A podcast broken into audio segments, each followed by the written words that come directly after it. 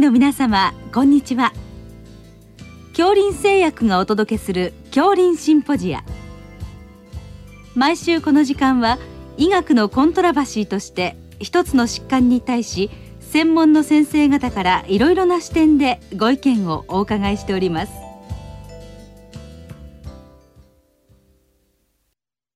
シリーズ脳卒中対策の最新情報の31回目。脳卒中対策の将来展望と題して湘南慶育病院院長鈴木則弘さんにお話しいただきます。聞き手は三越厚生事業団顧問中村春夫さんです。鈴木先生本日はお忙しいところありがとうございます。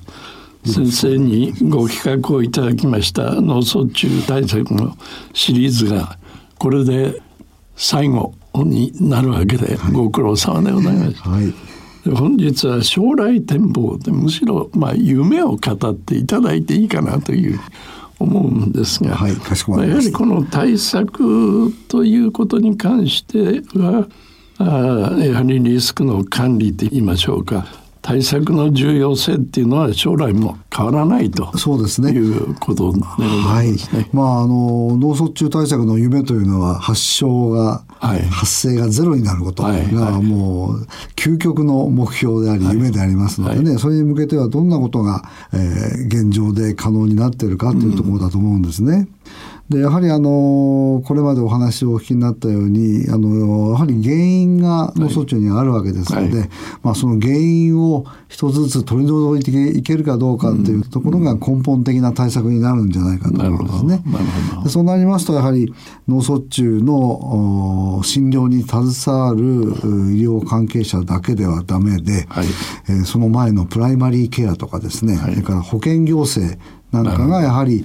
手を差し伸べていただいてそのリスクを潰していくというかですね、えー、ができれば、うん、あのかなりあの将来的に明るい展望になるんじゃないかと思うんですよね。包括的な問題ですね。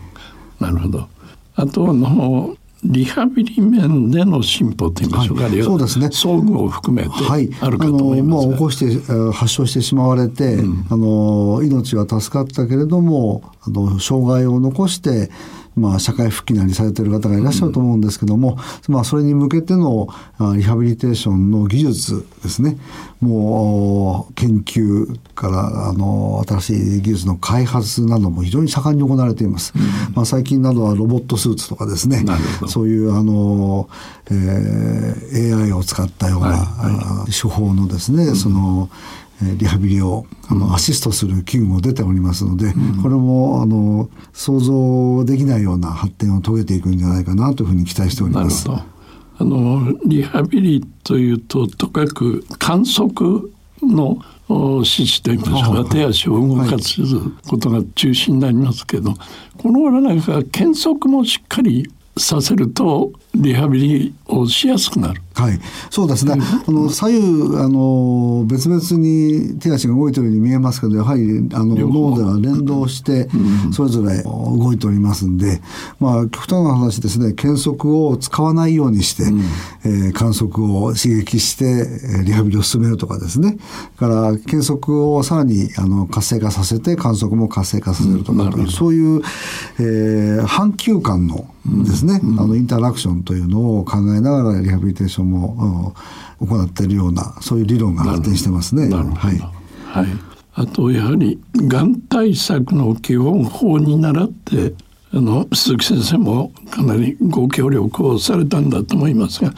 行政の方で脳卒中対策基本法を、そうですねお作りいただいたとはい、この点をまさにそうでございます。あのシリーズの中でもあの話題になってたと思うんですけども、うん、2018年の12月に脳卒中循環器病対策基本法という、はい、法律が成立いたしました、はい、まあ、これはあの非常に画期的なことでありましてですね、まあ、がん対策に関しましてはその基本法がすでにできておりましたので、はい、いろんな行政面教育面あるいは研修の面でですね、うん、まあ、がんに特化したいろんなあ施策があの行われてたわけですけどもこの脳卒中に関しましては全くまあそれぞれの施設があるいはそれぞれの行政区分ですかねあのが独自で、えー、試行錯誤してやってきたような状況であったんですけどもあのこの対策標法が成立したことによって、まあ、全国的なレベルで足並みを揃えたあの行政のあの介入があるんじゃないかと思うんですね。で特にですね期待しているのは、まあ、脳卒中の予防がまず大事ですね。あの先ほどお話したような、はい、えー、検診に対するあの、うん、介入ですね、はい、それから脳卒中が発症した時の搬入ですね。搬送受け入れの適切か迅速化というのも、はい、これもある程度行政で、えー、指導があれば今みたいにあのたらい回しになるようなこともないということになります。で特にあの急性期の発症の脳梗塞はあの完全に回復させる術が、えー、ありますので、うん、TPA とかですね血管内治療ですので、非常にそれは大事なことになります。うん、それからまあリハビリテーションを含めてその医療を提供できるようなその流れができると。いうことですね。それから保険、医療、福祉サービスを提供するというのも行政でやっていただける。うん、それからもう一つ大きなのはやはり研究面ですね。研究にもおそらくあの国家からのそういう重点的な補助が出るんじゃないかということで予防診断治療リハ技術などの向上が期待できるんじゃないかなというふうに思います。ありがたいことですね。はい、ね期待したいと思います。この血管内治療というのは将来もっと小さい血栓と言いましょうかエンボリっていうかそれを取ることもできるようになるんでしょうか？そうですね。現在のところ、あの細いところの、はい、あの血栓はなかなか難しい、えー、まあ、ある程度の血管の太さがないとアプローチがなかなか難しいというのは現状ですけども、うん、まあ、この機器のあの開発あるいは改良というのは日進月歩でございましてですねあのどんどんどんどん進んでいます、うん、ですのでこれからは本当にあの頭蓋内の細い血管まで到達して血栓を除去できるような時代がやってくるんじゃないかと思うんですね。はい、なるほど、はい、あと時々他の先生方からも聞かれるんですが iPS 細胞とかあるいはステムセルを使って脳卒中の治療をしてはできる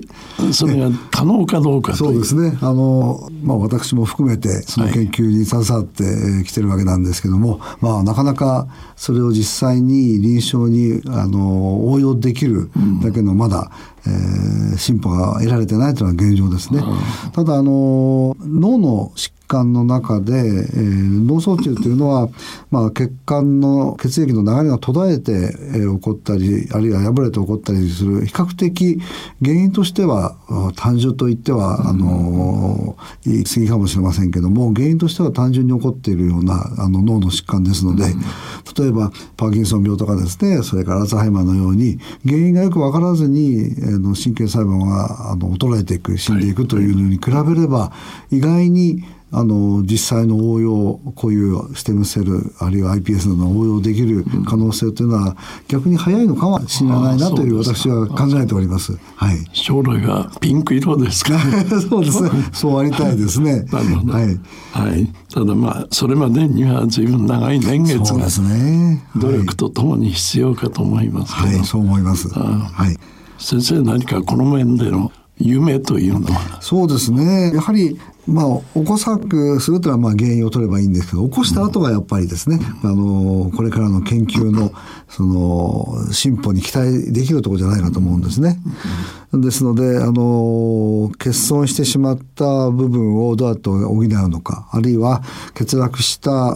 あその運動機能をですねどうやって補えるのかというその辺はですねいろんなこれからあの試みが行われるんじゃないかと思うんですね。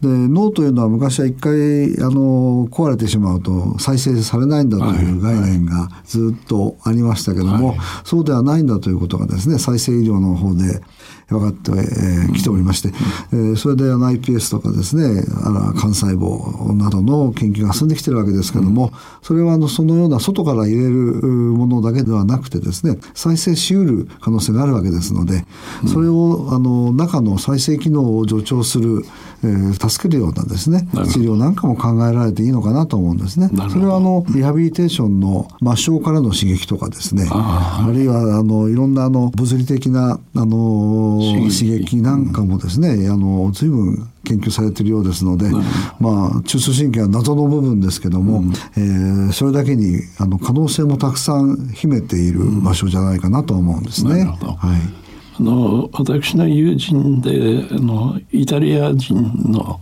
お医者さんがいるんですけど、はい、彼がスタチンを使って、はい、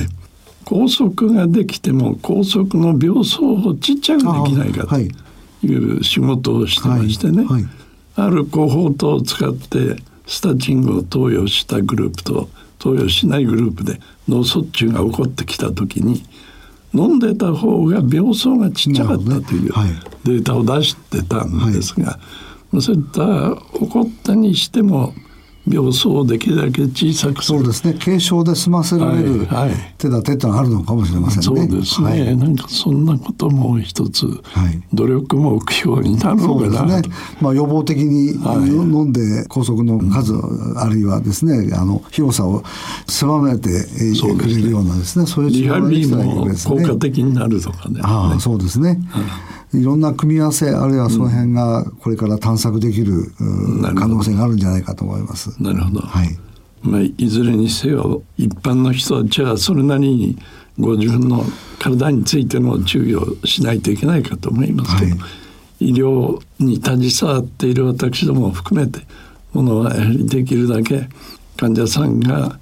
そういう発作を起こさないように気をつけていってあげる、ねはい、起こしたらできるだけ適切な治療が受けられるようにしてあげる。とい。うのが務めでしょうか、はい。はい、まさにそう思います、はい、ありがとうございました。ありがとうございました。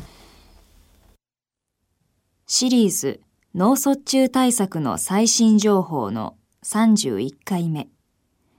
脳卒中対策の将来展望と題して湘南経育病院院長鈴木則弘さんにお話しいただきました。聞き手は、三越厚生事業団顧問、中村春夫さんでした。